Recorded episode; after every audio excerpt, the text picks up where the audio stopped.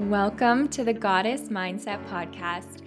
I'm Jada Capeller, your consistency coach, founder of Jada A Fitness, and I'm obsessed with helping women crush their goals through massive mindset shifts. After years of trial and error, I've learned exactly what it takes to create consistency, so now I'm here to help you. If you're ready to uplevel your life, mindset, and exercise routine, you are in the right place. A goddess mindset allows you to take control of your life and embody the gorgeous goddess that's already within.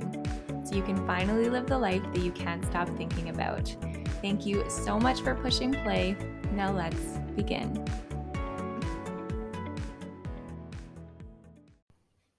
Hello, everyone. Thank you so much for being here. This is my first official podcast, so I am incredibly excited. And today is all about becoming an action taker.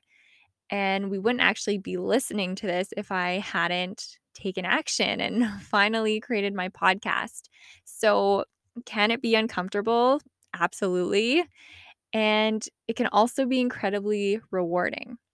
And what I love about this topic is that we all have the power to take action, okay, to create this change and to take those next steps needed for the life we cannot stop thinking about. And nobody is born an action taker. Okay, no one just wakes up and is like, I'm an action taker. Maybe some people do that, but we all can channel this energy and Nobody is going to force you.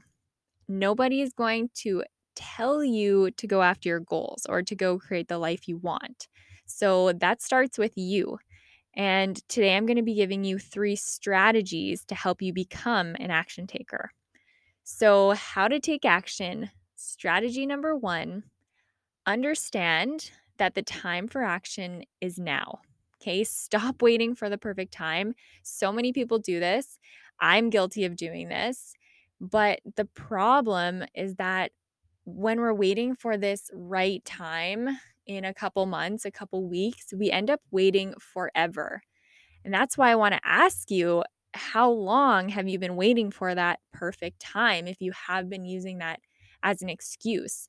And again, you're not the only one. Everyone does that. But it's so important to realize that there is no perfect time and time waits for no one. So, six months from now, you'll wish you had started today. And I encourage you to question what's truly holding you back. So, are you afraid of failure? Are you worried about what other people might think? Are you scared to invest in yourself in case it's not worth it? So, stop overthinking because our brain is so good at talking us out of everything. Okay, it doesn't like change. It wants to keep us comfortable and it wants to keep us safe. And everything is always so much scarier in our head, but we create the most beautiful dreams and visions in our mind, and we never get to live them because we're so terrified of taking action. So, I want you to picture your life six months from now. What could that look like? What could that feel like? You have the power to create that change and to create that vision, create that life change. Okay, so strategy number one is understanding that the time for action is now. Strategy number two is to break up your action into smaller steps.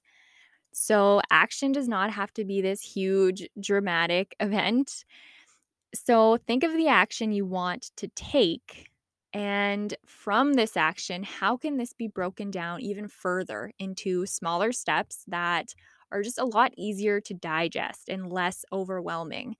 And I see this all of the time. And I've been so guilty of this myself, right? We kind of go from zero to 100 and make this, this massive jump. And in terms of exercise, right, if someone's not working out at all during the week, then suddenly they're taking action to work out four or five days a week.